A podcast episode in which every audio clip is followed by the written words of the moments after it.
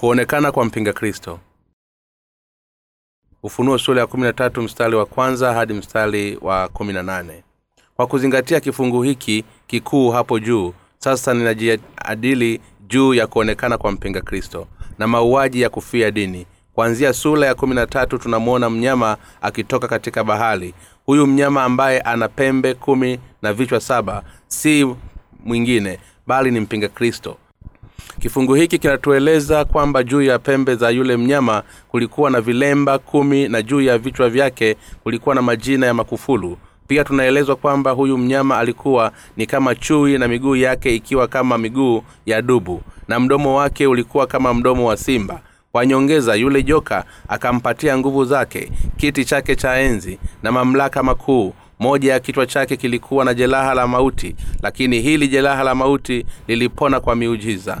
Ulimwengu wote ulianza kumfuata wa yule mnyama kwa sababu ya maajabu hayo na kwa kuwa alikuwa amepewa mamlaka makuu na yule joka basi wanadamu wakamwabudu joka na yule mnyama huku wakisema ni nani aliye kama mnyama huyu? Ni nani awezaye kufanya vita dhidi yake? Hiki kifungu kitatueleza kwamba mnyama alipewa kichwa cha kuongeza maneno makuu na makufulu na mamlaka ya kuendeleza kazi zake kwa miezi arobaini na mbili. Mnyama akitoka baharini. Alichokiona mtume yohana ilikuwa ni kuonekana kwa mpinga kristo kati ya watawala wa ulimwengu huu. Katika nyakati za mwisho huyu mpinga kristo alikuwa ni mnyama aliyekuwa akitoka baharini mnyama mwenye pembe kumi na vichwa saba. Kwa nini? Lazima tufahamu ikiwa mnyama huyu ndiye yule mnyama halisi ambaye atatoka katika ulimwengu huu kuna mambo mawili kuhusiana mnyama ambaye ni msingi kwanza ikiwa ni kweli au si kweli kwamba huyu ni mnyama atakayeonekana hapa ulimwenguni na kisha kuwaua watu wengi. Na pili ni ikiwa mnyama huyu anamaanisha ni mpinga kristo katili ambaye ataonekana katika utawala wa ulimwengu haya ni baadhi ya mambo ambayo yanawavutia watu wengi sana. Wale wanaofahamu mambo haya wanaweza kusema kwamba mambo haya ni rahisi kuyaelewa. Lakini kwa wale wasioyafahamu ni kitu cha kawaida kwao kujiuliza juu ya ikiwa mnyama huyo ataonekana kiuhalisia katika nyakati za mwisho au kisha kuwatawala watu au la. Kile ambacho mungu anatueleza katika sura ya kumi na tatu ni kuhusiana na kuonekana kwa mfalume katika ulimwengu huu ambaye atatawala na shetani. Hii sentesi inayosema mnyama atatoka baharini maana yake ni kwamba mfalume kati ya wafalume saba wa ulimwenguni atakuwa ni mpinga kristo. Pia kifungu hiki kinaeleza kwamba mataifa kumi wataungana pamoja na mpinga kristo na kisha kutawala juu ya ulimwengu utakaokuwa umeharibiwa kwa upande mwingine jeraha la mauti katika moja ya vichwa vyake mnyama anahakikisha kupona kwake kunatueleza kwamba moja kati ya wale wafalume saba atajeruhiwa kwa jeraha la mauti. Lakini jeraha lake hili la mauti litaponywa kwa msingi wa tiba za kawaida. Huyu mfalume atatangazwa kuwa amekufa lakini fahamu zake zitarudishwa kwa njia ya miujiza. Kisha atatenda kama joka. Huyu joka anasimama kumwakilisha shetani. Kama vile joka mnyama atakuwa na mamlaka yote kuwadhulu na kuwaangamiza watu nyakati za mwisho zitakapowadia. Mtu aliye kama mnyama ataonekana hapa ulimwenguni na kisha kuwaua watu mauaji ya haraki atakuwa kama vile mnyama kama anavyoonekana godzilla katika sinema. Kwa kuonekana kwa huyo mtumishi wa shetani basi ulimwengu utakuwa umeanza kukimbia kwenda katika maangamizi yake. Njia ambayo shetani ameamua kuitumia katika nyakati za mwisho ni kuyafikisha mateso yake kwa wanadamu kwa kupitia watumishi wake. Hii ni kanuni kama ile ya mungu kuwaokoa wanadamu toka katika dhambi zao kwa kupitia watakatifu wake tunapaswa kufahamu kwa hakika kwamba kifungu hiki kinatueleza jinsi kwetu kwa kuwa kimoja kati ya vichwa vya yule mnyama kilijeruhiwa basi. Mtawala wa ulimwengu huyu huku akiwa amepata fahamu toka katika jeraha lake la mauti atapokea mamlaka toka kwa joka na kisha ataheshimiwa na wanadamu kama kwamba yeye ni mungu. Hii ndiyo sababu tunapaswa kukumbuka jinsi watu walivyokuwa wakimnenea huyo mnyama. Ni nani afananaye na mnyama huyu? Tena ni nani awezaye kufanya vita naye? Huyu mpinga kristo anayeonekana katika kifungu hiki ataheshimiwa na watu wote chini ya utawala wa shetani na kisha kusimama kinyume na mungu. Hii inamaanisha kwamba kiongozi mwenye nguvu atatokea katika ulimwengu wa mwisho na kisha kuutawala ulimwengu huo. Kiongozi huyu atakuwa ni moja wa viongozi wa mataifa ya ulimwenguni baada ya kuwa amepokea roho ya mpinga kristo toka kwa shetani. Basi yeye atatokea kama kiongozi mwenye nguvu sana. Kisha ulimwengu utajua kuwa chini ya utawala wa kiongozi huu na utawala naye hapo baadaye ulimwengu utakuja kuungana na kuwa taifa moja. Mataifa ya sasa yanaondolewa yatashirikiana na kupanua utawala wao kwa ulimwengu mzima kwa kumtanguliza kiongozi mwenye nguvu hii sasa kule ulaya tunaona umoja wa ulaya pia umoja wa jinsi hiyo upo pia marekani. Na pia kule asia pia na kuna baadhi ya asasi zinazotaka kuweka maungano na mataifa huru ili kuwa taifa moja. Wakati asasi kama hizo zitakapoendelea zaidi basi muungano wa mataifa makuu utatokea na kiongozi mwenye nguvu atatokea toka katika mataifa yale yaliyoungana. Huyu kiongozi atatenda kama mpinga kristo anayesimama kinyume na mungu. Atakuwa ni kiongozi mwenye kipaji kikubwa cha mwenye mamlaka ya kutawala ulimwengu mzima kama atakavyo. Kwa nini? Ni kwa sababu kwa kupokea uwezo mkuu wa mamlaka toka kwa choka shetani basi hekima na ufahamu wake vitakuwa tofauti na ule wa wanadamu wa kawaida na pia fikra zake zitakuwa ni tofauti na zile za wanadamu wa kawaida. Hekima yake na mamlaka vitafika angani kile alichokisema kitatekelezwa pasipo shida yoyote na hakuna mmoja atakayediliki kuitimaini nafsi yake. Kipindi hiki cha utawala wa huyu mpinga kristo ni kipindi cha falasi wa kijivujivu kilichoandikwa katika ufunuo sula ya sita. Ni hakika kwamba kipindi cha falasi wa kijivujivu kitaujia ulimwengu hivi karibuni. Kisha ulimwengu utakuwa ni mali ya mpinga kristo kwa muda lakini wale wasiofahamu ukweli huu wanataka kumwona kiongozi mwenye nguvu kama vile mpinga kristo akitokea. Hata hivyo watakatifu wanafahamu ukweli huu na hivyo katika kipindi hiki watakuwa makini na hivyo wakati huu utakapowadia wataweza kupambana na mpinga kristo na kisha kuuawa kama wafia dini ili kulinda imani yao. Siku hizi ni watu wachache sana wanaowaheshimu viongozi wa nchi zao bila kujalisha kuwa wanaoishi katika nchi gani ukweli ni kuwa kwa ujumla watu wana ile hali ya kutoridhishwa na viongozi wao wa kisiasa. Hivi sasa katika sehemu mbalimbali duniani watu wanamngojea kiongozi mwenye nguvu na mwenye uwezo. Kwa nini? Kwa sababu wanataka kiongozi ambaye atayatatua matatizo yote ambayo yameuelemea ulimwengu huu. Kuanzia upungufu wa chakula hadi kwenye uhalifu wa mazingira matatizo ya kidini mago, ma, ma, mdololo na uchumi machafuko ya kabila na kadhalika wakati kiongozi ulimwenguni hali akiwa na hekima kubwa na mamlaka atakapokuwa na uwezo wa kuyatatua matatizo hayo basi kila mtu hapa ulimwenguni atamuheshimu kama vile ni mungu na atafurahi kutawaliwa na kiongozi huyo. Kiongozi huyu mpinga kristo ambaye ana ulimwengu mzima mkononi mwake atashughulikia matatizo hayo yote. Sisi sote tunataka kiongozi wa kisiasa ambaye tunaweza kumheshimu katika mambo yote lakini matamanio ya jinsi hiyo ni makubwa sana kuweza kuufikiwa kwa kuwa ni vigumu kwa kiongozi kama huyo kupatikana katika hali ya kawaida. Lakini kwa kuwa mpinga kristo atayekuja atatatua matatizo mengi ya ulimwengu huu ya kiuchumi na ya kisiasa basi atakuwa ni aina ya kiongozi ambaye kila mtu atamtaka yaani yeye anayeweza kuleta utengamano wa kisiasa na kiuchumi duniani. Wakati kipindi cha farasi mweusi kitakapopita kitakapotokea kianza kipindi cha farasi wa kijivujivu. Na kwa sababu ya mpinga ya matarumbeta saba basi ulimwengu ulio magofu utafuta kiongozi mwenye nguvu na mwenye uwezo. Viongozi wasio na nguvu wa nchi ndogo hawawezi kutatua matatizo ya ulimwengu. Kwa hivyo watu watamtafuta kiongozi sahihi na makini. Mpinga kristo atatokea wakati huu hali akikuwa ameponywa jotoka katika jeraha lake la mauti watu watamshangaa sana na kwa kuwa atatenda kama kiongozi mwenye mamlaka makuu ujasiri na dhamira za ufahamu basi watu wote ulimwenguni watamfikiria kuwa yeye ni mungu. Kwa hiyo hata watu wa israeli watamwamini kuwa ndiye masihi waliyemngojea kwa muda mrefu lakini hatimaye waisraeli watatumbua kuwa yeye ni mwongo na kwamba yesu kristo ndiye masihi wao wa kweli na hivyo wengi wao wataokolewa mpinga kristo atawasikia watu wakisema hivi tena na nani awezaye kufanya vita naye? Basi wale wote wasiomtii watauawa bila shaka. Kipindi cha farasi wa kijivu kijivu kitakapokuja ulimwengu mzima sio kwamba utateseka tu kutokana na pigo la kiasili yaani ukiwa umeharibiwa na moto uliounguzwa theruthi ya msitu yote ya kuvukwa kwa moshi mkubwa bali watu wa kumtumikia kama mfalume wao.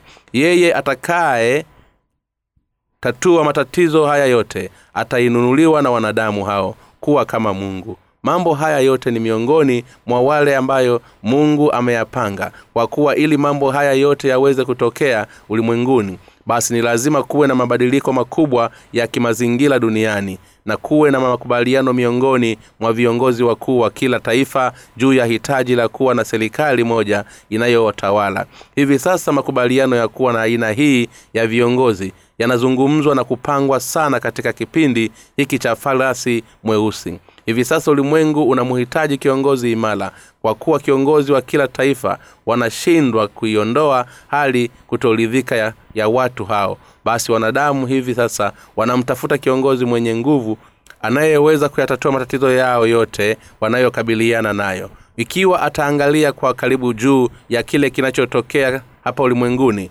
basi utatambua kwamba mambo haya yote yapo karibu sana kukamilika. Kiongozi aliyetabiliwa atakuwa ni mkali sana mtu mwenye nguvu kamili na uwezo mkuu kama anavyoonekana kutokana na maelezo ya kwamba miguu yake ilikuwa ni kama ile ya dubu na kinywa chake cha simba na mwenye sula kama ya chui. Huyu mtu hali akipokea mamlaka toka kwa joka atamkufuru mungu na malaika wake mbinguni na watakatifu wake naye atapigana na watakatifu na kisha kuwashinda. Pinga kristo atawaua watakatifu katika mapambano yake dhidi yao huku akiwataka kuikana imani yao. Kwa kuwa watakatifu hawataikana imani yao wakati huu basi watakatifu hao wote watauawa kama wafia dini na kwa kuwa mpinga kristo atakuwa na mamlaka juu ya ulimwengu wote basi atawaua kwa uhuru wake wote wasioitii amri zake. Aya ya nane inatueleza kwamba na watu wote wakaao juu ya nchi watamsujudu kila ambaye jina lake halikuandika katika kitabu cha uzima cha mwana kondoo aliyechinjwa tangu kuwekwa misingi ya dunia. Kwa kuwa mpinga kristo atatawala kama kiongozi mkuu wa wakati huo basi yoyote asiyemtii yeye atauawa kwa amri yake. Hata hivyo wakati huo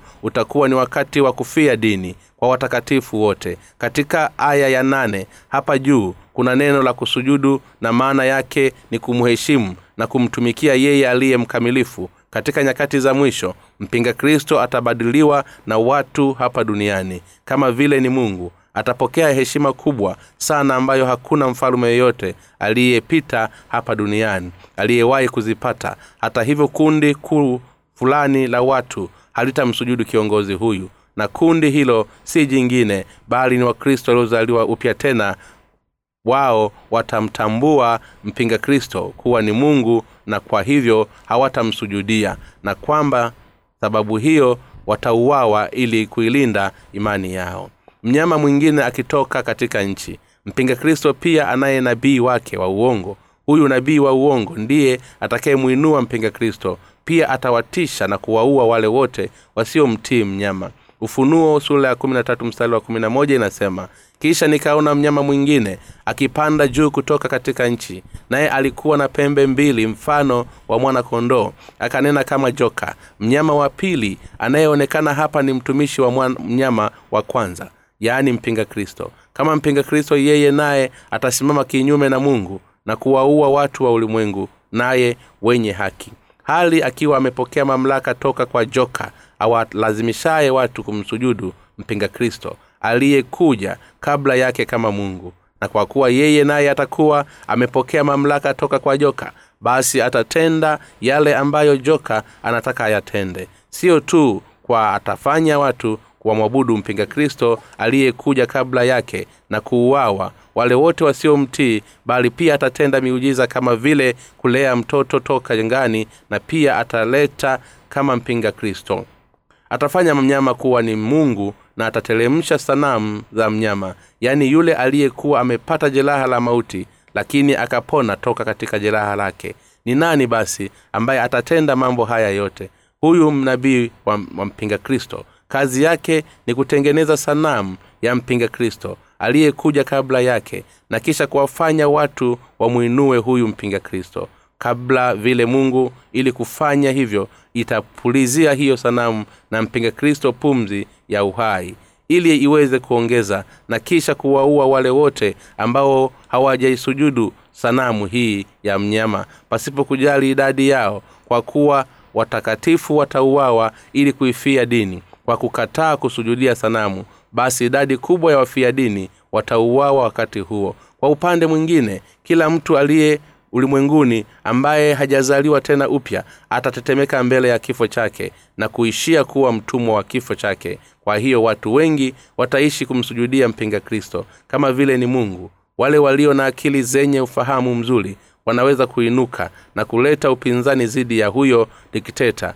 lakini watauawa kwa haraka sana. Watauawa kwa moto unaotoka katika kinywa cha yule nabii wa uongo na mpinga kristo huu nabii wa uongo baada ya kuwa ametengeneza sanamu ya mpinga kristo. Atasema hivi kila mtu ni lazima apokee alama ya jina lake au namba yake kisha atatengeneza sera yake kwamba yeyote asiyekuwa na alama ya kuyu mnyama kutofanya aina yoyote ya biashara ili kwamba kila mtu aweze kupokea alama hii ya jina la mnyama. Aya ya kumi na nane inasema hapa ndipo penye hekima yenye aliye na skili na ahesabu hesabu ya mnyama huyu maana ni hesabu ya kibinadamu na hesabu yake ni mia sita stini na sita. Maelezo haya yapo wazi kabisa. Ingawa wanaweza kufikiri kwamba namba mia sita stini na sita kuwa ni kitu kilichojichanganya kwa kweli namba hii inamaanisha jina la mpinga kristo au namba yake kupokea alama ya chapa ya mwananyama huyu. Maana yake ni kupokea alama ya jina lake katika kipaji chako cha uso katika mkono wako wa kuume. Kitendo hicho kinalenga kuliandika jina mtu katika mwili wa mtu. Yaani likiwa limeandikwa katika namba au kuwekwa katika mfumo wa dijitali wa barcode alama hii itahitajika kila mahali wakati mtu akijaribu kununua kitu chochote. Hata akipanda basi utahitajika kunyoosha hii namba ya digital ikiwa imeandikwa katika mwili wako. Na pasipokuwa na namba hiyo basi hatutaruhusiwa kufanya safari yoyote. Kipindi cha leo ndiyo kipindi halisi cha dikto ni kipindi cha namba kwa, kwa kuwa kila kitu kimetafasiliwa katika namba. Basi kile ambacho zamani kilikuwa kimefanywa kuwa kigumu hivi sasa kimerahisishwa.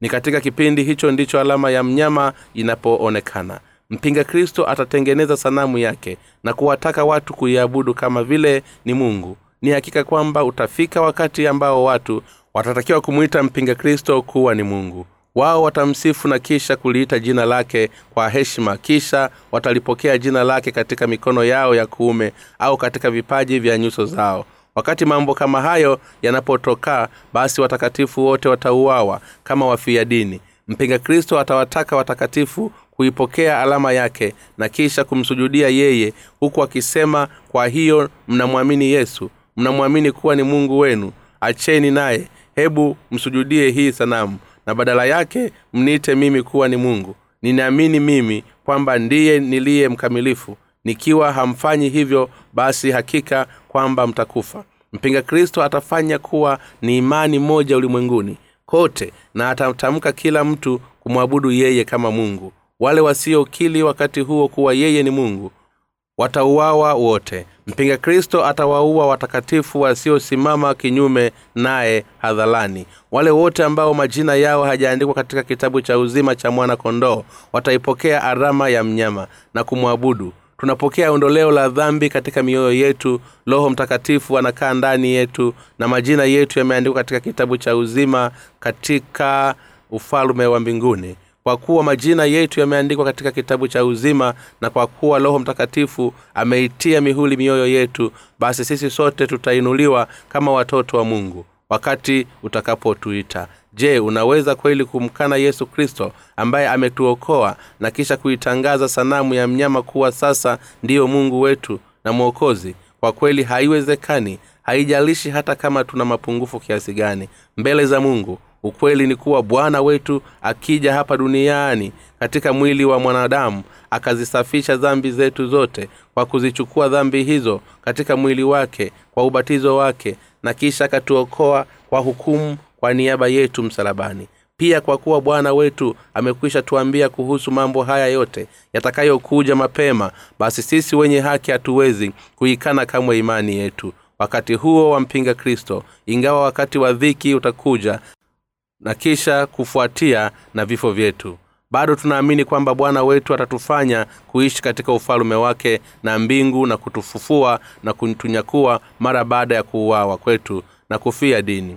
Kwa kuwa tunaamini kwamba baada ya kunyakuliwa kwetu mungu atatuangamiza ulimwengu huu kwa, kunyam, kwa kumimina mapigo yake na mabakuli saba na kwamba baada ya mapigo haya tutashuka hapa duniani na kisha kutawala kwa miaka elfu moja hatuwezi kamwe kupiga magoti mbele ya sanamu. Hii ndiyo sababu watumishi watakatifu wa mungu watakayoyatoa kwa hiari maisha yao. Nabii wa uongo atajaribu kutushawishi kinyume chake atajaribu kutununua huku akisema tazama kwa sasa machafuko ni mengi sana katika ulimwengu huu. Wakati kila mtu akiwemo wataalamu na mazioni wanamwamini na kumfuata huyu kiongozi mkuu kama mungu inawezekanaje basi kwa ninyi kumkataa huyu mfalume wetu mkamilifu? Lakini kama tulifahamu na kuliamini neno la mungu wakati wote basi hapo mwishoni tutashinda kwa kuyakubali na kuyapokea mauaji yetu ya kufia dini. Katika ufunuo sura ya kumi na nne kunaonekana watakatifu laki moja na arobaini nne elfu wakimsifu mungu mbinguni. Hii inatuonyesha juu ya ufufuo wa watakatifu na unyakuo wao mara ya baada ya kuuawa katika wafia dini tunaweza pia kuona juu ya unyakuo katika sehemu mbalimbali mbali katika bibilia kama ilivyoelezwa paulo juu ya ujio wa kristo mara ya pili au yule ambaye watumishi wengine wa mungu walivyotabili katika agano la kale. Yaani kwamba watakatifu watanunuliwa angani na kujiunga katika kalama ya harusi ya mwana kondoo pamoja na bwana watakatifu wataingia katika kalamu hii ya harusi wakati watakatifu wanapokuwa wameingia katika kalamu ya harusi ya mwanakondoo huko mbinguni basi mapigo ya mabakuli saba yatamiminwa hapa duniani nayo yataufanya ulimwengu huu kuwa magofu. Baada ya hiki dunia itafanywa kuwa mpya. Kisha watakatifu watashuka pamoja na bwana na kisha kutawala katika ufalume wa kristo kwa miaka elfu moja. Kweli kumwita mpinga kristo kuwa ni mungu hata kama atatupa katika kila aina ya majaribu na vishawishi ili kutufanya tusujudie sanamu yake ya tumsujudie kama ni mungu. Anaweza kweli kutufanya tuikane imani yetu katika mungu wa kweli. Kwa kweli hapana. Kama ilivyoandikwa katika bibilia imani ni kuwa na hakika ya mambo yatarajiwayo ni bayana ya mambo yasiyoonekana. Waibrania sura ya kumi na moja mstari wa kwanza mnabii waamini katika yule ambaye mungu amewaleza mapema kuhusu mambo yatakayojili. Watumishi wa watu wote wa mungu wanaoliamini neno na makuhani na manabii mungu anazo safasi nyingi kupokea ondoleo la dhambi kwa, kwa wafuasi jinsi kuhubiri njili ya ondoleo la dhambi kwa kila mtu ulimwenguni. Kwa kuwa bwana wetu ametuokoa bila kujali mapungufu tuliyo nayo mbele yake basi mungu ametufanya sisi kuwa watu wake na hadi wakati huu mungu ametupenda ametuongoza. Ametupa kutubariki pasipo kubadilika. Sisi tu kwamba bwana ametupatia amani ya moyo bali ametufanya sisi kuwa ye, kuyaweka matumaini yetu katika ufalume wa mbinguni kwa kutupatia roho mtakatifu. Kwa hiyo anaposikia mpinga kristo akitueleza kumsujudia yeye kama mungu basi ukweli ni kuwa hatuwezi kufanya lolote zaidi ya kumpinga na kinatoka katika mioyo yetu. Mara ya kwanza tunaweza kutatazwa na mafutano wa matukio hadi kutapotambua kwamba wakati ambao mungu aliuongelea umewadia. Lakini sisi watakatifu tutapata ufahamu wetu haraka na kuanza kumpinga mpinga kristo. Kwa hiyo unadhani wewe ni mungu halisi? Je uliumba ulimwengu? Je uliumba mwanadamu? Je wewe ndiwe bwana kweli wa roho za watu. Haya ndiyo maneno ambayo tutayatumia kumpinga mpinga kristo. Wakati mpinga kristo atakapowaua watakatifu na watumishi wa mungu watakao huo basi ni hakika kwamba sisi nasi tutakufa. Kwetu sisi hakuwezi kuwa na mabadiliko ya mungu. Imani haiwezi kuja kwa kulazimishwa wala imani haiwezi kuonekana au kutoweka msingi wa kutumia nguvu. Ukweli ni kuwa imani ya kweli ina nguvu sana ya kuweza kushinda shuruti. Hivyo watakatifu watauawa kama wafia dini na mpinga kristo ataishia kuwakosa watakatifu. Wakati mpinga kristo atakapopongeneza sanamu ya sura yake na kuwataka watakatifu kuisujudia kama mungu watakatifu na watumishi wa mungu watampigia kelele wakisema wewe ni mtumishi wa mungu au mtumishi wa shetani. Je unaifahamu injili ya maji na roho? Je unafahamu na kuamini kwamba yesu kristo ni mungu? Yesu kristo alikaporudi hapa duniani atawatupa watu kama wewe katika shimo la kuzimu. Usiseme wewe kwanda ni shetani. Kisha mpinga kristo na nabii wake watauawa. Watakatifu na watakatifu watavipokea kwa furaha vifo vyao kwa kufia dini kwa ajili ya mungu. Aya ya kumi inatueleza kwamba mtu akiuawa kwa upanga atauawa kwa upanga. Hii inamaanisha kwamba ukiwa mpinga kristo atauawa watakatifu. Basi mungu atamtupa na yeye na wafuasi wake katika shimo la kuzimu lisilo na mwisho. Pia atawaua hapa duniani. Wakati wale wanaposimama kinyume na mungu watakapowatesa watakatifu basi ni hakika kwamba hata wao watakabiliana na mateso makubwa zaidi toka kwa mungu. Kwa hiyo ni lazima tusimame dhidi ya mpinga kristo na kuwashinda imani yetu. Kipindi cha mateso ya watakatifu wakati huo kitadumu kwa muda wa miaka mitatu na nusu tu. Lakini mungu anaweza kuyapunguza mateso ya watakatifu na dhidi yao kwa kupunguza kipindi hicho kuwa miezi michache au wiki chache. Kadhaa ingawa watakatifu watatauawa ukweli ni kuwa wataishi tena watafufuliwa na kunyakuliwa kisha watabarikiwa kutawala pamoja na yesu kristo katika ufalume wa milenia wakati ufalume wa milenia unapokuja vizuri wahitaji wazingira utafaiki kiwango chake cha juu na watakatifu watatawala pamoja na bwana. Wakati wa katika miili mitakatifu iliyobadilishwa toka katika miili yao ya kimwili ya kale kisha wataishi kwa furaha pamoja na bwana. Katika mbingu na nchi mpya. Inawezekanaje basi wewe sisi tunaofahamu na kuamini katika mambo haya yote kushindwa kuwavumilia mateso ya muda mfupi yatakayotuijia kwa ajili ya imani yetu katika yesu. Haijalishi jinsi dhidi ya wakati huo itakavyokuwa kali ukweli ni kuwa watakatifu wengi watatatua kama wafia dini na kwa sababu hiyo hakuna msingi wowote wa sisi kutovikubali na kuvipokea vifo vyetu kama wafia dini. Kwa kuwa mambo haya yote ni ya kweli basi ni hakika kwamba hatutasalimu amri kwa dhiki ambayo itadumu kwa muda mfupi tu hapa ulimwenguni. Kwa mfano wa mbali hata kama ulimwengu utageuka na kuwa kama paradiso kwa miaka mia au kama miaka mia sisi hatuwezi kusalimu amri kwa mpinga kristo. Mambo haya yote hayapo mbali nasi bali yatatimia kwetu sisi hivi karibuni. Hivyo ni lazima tuihubiri injili ya maji na roho hivi sasa yaani wakati ambao ulimwengu una amani kwa sasa tunaelezea injili ya maji na roho kwa juhudi ili kujiandaa kwa ajili ya nyakati za ziki kuu. Kwa muda wa mwaka mmoja injili hii tunayoihubiri itazidi kazi zenye majibu sana katika taifa na kimataifa. Kazi njema kabisa za injili zitakazoweza kwa mara ya kwanza watu wanaweza kuichukulia injili ya maji na roho kwa uwepesi lakini watu wengi wasiofahamu neno la ufunuo watalifuta na kulisikia na kisha kuirudia injili ya maji na roho. Hii ni kwa sababu watavutiwa sana na neno la ufunuo na kwa sababu hiyo watalichukua neno hilo kwa uzito. Ufunuo sura ya kumi na tatu ni sura ya mauaji ya kufia dini ya watakatifu wakati mauaji ya kufia dini yatakapowadia watakatifu watauawa kwa panga au kupigwa risasi hadi kifo. Hivyo watakatifu wengi watauawa kwa mkono wa mpinga kristo lakini tutaweza kukubaliana na vifo vyetu pasipo hofu. Kwa kuwa vitakuwa ni vifo vyenye vya mili tu na wala havitakuwa vifo vya imani yetu. Hali tukiwa tumejazwa na roho mtakatifu tutatoa maneno yasiyoweza kuelezewa ya kijasiri. Hakuna kitu kitakachopaswa kukihofia hata kama atakuwa hawezi kuongea vizuri au hata kama una kigugumizi. Hebu fikiria juu ya watakatifu wa dhamani katika kipindi cha kanisa la mwanzo watakatifu wakati huo hawakusilimu amri kwa nguvu za shetani kwa sababu hawakuwa kila pekee yake bali walikuwa kwa pamoja. Pia ni kwa sababu walikuwa wamejazwa roho mtakatifu. Pia kumbuka kwamba yesu alikwisha kutueleza kwamba lakini hapo watakapowapelekeni msifikirifikiri jinsi mtakavyoweza kusema. Maana mtapewa saa ile ile mtakayosema kwa kuwa si ninyi msemao bali roho baba yenu asemaye ndani yenu matayo sura ya kumi mstari wa kumi na tisa hadi mstari wa ishirini. Tukiwa kama watu wa mungu hatuwezi kujitolea kufa ili kupokea ufalume wa mungu. Kwa kweli tunaweza kujitolea. Ulimwengu huu utaharibu kikamilifu kwa mpango wa mungu na matarumbeta saba wakati ambapo mtawala katili aitwaye mpinga kristo atakapotawala kwa muda. Tunawezaje basi kubadili mpinga kristo?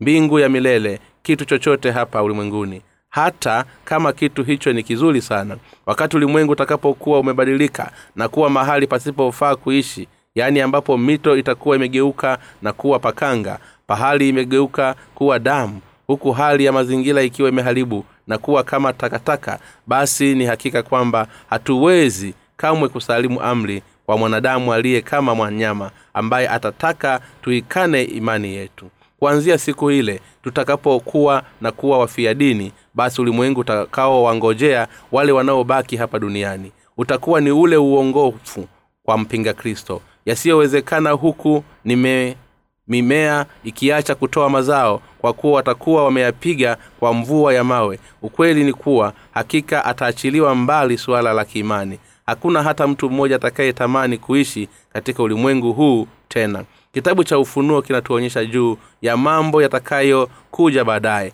Wakati kipindi hiki cha farasi mweusi kitakaposogea mbele kidogo basi kipindi cha farasi wa kijivu kitawadia. Kwa maneno mengine bwana wetu atakuja mapema. Ninachokisema hapa ni kwamba haupaswi kuacha mali zako zote hati kwa sababu ujio wa bwana upo karibu. Bali ninachokisema hapa ni kwamba tunapaswa kuendelea kumtumikia bwana wetu hadi siku mpinga kristo atakapoonekana hali tukiwa waaminifu na tusiobadilika kama hivi sasa. Ikiwa kwa namna yeyote ile anasumbuliwa au una mashaka hii sasa basi usihofie tena. Wakati wewe na mimi tunatambua kwamba tutakuwa wafia dini basi ni uhakika kwamba mioyo yetu itakuwa na amani na utulivu. Kwa maneno mengine kuwa tutakuwa wafia dini basi ni choyo au tamaa ipi itakayokuwa imebakia ndani yetu? Ikiwa kuna tamanio lolote lililobakia ndani yetu basi tamanio hilo litakuwa ni kuihubiri injili kwa kila mtu katika ulimwengu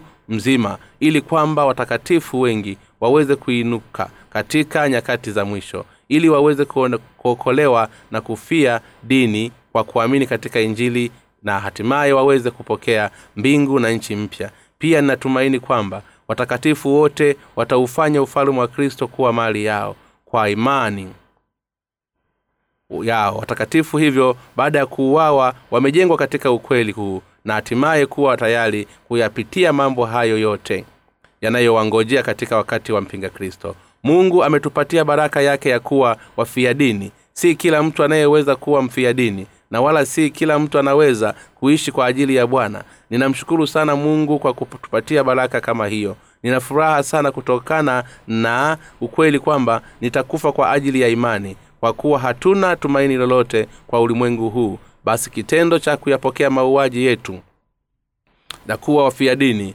litakuwa ni jambo la furaha sana kwetu. Tunapopaswa kufanya ni kuwa na tumaini katika ufalume wa milenia na ufalume wa mbinguni ambao mungu ameuandaa kwa ajili yetu. Kisha tuishi maisha yetu kwa kuzingashia ushuhudi zetu katika kuihubiri injili ulimwenguni kote hadi siku ile bwana atakaporudi. Na kisha tutapokea bwana kwa furaha wakati atakaporudi. Na kisha furahia mbahali ambapo ulimwengu tumaini letu ulimani neno hili kwa kuwa haya ni mambo ambayo kwa hakika yatatokea. Hatuwezi kupokea alama ya mpinga kristo kwa kuwa sisi si watu wa ufalme wa mbinguni kwa kuwa suala la kuipokea arama litakuwa ni juu ya hiari ya mtu binafsi bali jambo hili halitafanywa kwa nguvu za kulazimishwa bali kwa hiari ya moyo hata kwa watoto wetu. Ikiwa injili hii inapatikana katika mioyo yao basi wao nao watapokea mauaji ya kuwa wafia dini tena kwa ujasiri mkubwa kuliko hata watu wazima. Hii ni kwa sababu hata wao watoto watakuwa na roho mtakatifu akikaa ndani yao kama watu wazima wanavyozidi kukili kwamba yesu ni mwokozi wao. Basi ikiwa roho mtakatifu anapatikana katika mioyo ya watoto basi nao pia watakili kwamba yesu ni mwokozi na mungu. Bibilia inatueleza kutofikiri kile ambacho tukisema pale tutakapoburutwa na kupelekwa mbele ya mpinga kristo kwa kuwa roho mtakatifu aijaza mioyo yenu kwa maneno ambayo yataongea. Watoto wa mungu pia wanaweza kuogopa kwa kuwa bado ni wachanga kiroho na wadhaifu. Lakini roho mtakatifu aliye ndani yao haogopi. Watauawa kama wafia dini kwa nguvu ya roho mtakatifu anayekaa ndani yao. Kwa kuwa na wao pia ni mali ya mungu mungu atazipokea roho zao ataruhusu miili yao kuuawa kisha atawapa thawabu ya kutawala katika ulimwengu bora zaidi. Mungu atakuwa ameshaijaza mioyo yao wale waliozaliwa upya tena kwa maji na kwa roho kwa maneno yake ili wayaongee kwa kuwa ni roho zilizobaguliwa na kupokelewa na mungu. Ndizo ziliwezazo kuuawa kwama wafia dini basi mungu ataiandaa imani yao kwa ajili ya jina lake kutokana na ukweli kwamba roho mtakatifu anakaa katika mioyo yetu kwa sababu tumeamini katika injili ya maji na roho. Basi sisi sote tutapokea thawabu ya ufalume wa milenia na utukufu wa mbingu na nchi mpya. Katika nyakati za mwisho sisi sote tunapitia uzoefu wa ujazo wa roho mtakatifu katika mioyo yetu. Kwa kuwa tumejaliwa kuwa wafia dini basi wakati tutakapouawa na kuwa wafia dini kwa mujibu wa mpango wa mungu ni hakika kwamba sisi sote tutayapitia mauaji ya kuwa wafia dini hali tukisifu tukimwabudu na kumtukuza yeye katika uwepo wake. Kwa kuwa tunamwamini mungu basi tunamfuata yeye kwa imani yetu tu ambayo inasema amen. Kwa kuwa tunafahamu kwamba tutauawa kuwa wafia dini basi kuzifanya roho zetu kuwa safi sana. Kuuawa na kuwa wafia dini ambao ni mapenzi ya mungu kwetu sisi ni kupokea baraka kubwa na kiasi kutukuzwa ki zaidi. Kwa kuwa watakatifu wanatumaini la kuishi milele katika mbingu na nchi mpya basi watapambana dhidi ya mpinga kristo na kisha kuilinda imani ya maji na roho. Kila mioyo ya watu mwisho wakati wa dhiki kuu. Watakatifu wote hali wakimtambua yesu kristo kuwa ni mungu wao wa huku wakiamini katika uokovu mkamilifu ambao wamewapatia basi watayapokea mauaji ya kuwa wafia dini mbele za mungu. Ninamshukuru bwana ambaye ametupatia baraka hii ya kuwa wafia dini. Mungu wa mbinguni na akubariki. Omba kitabu cha bule katika tovuti ya www nrmission com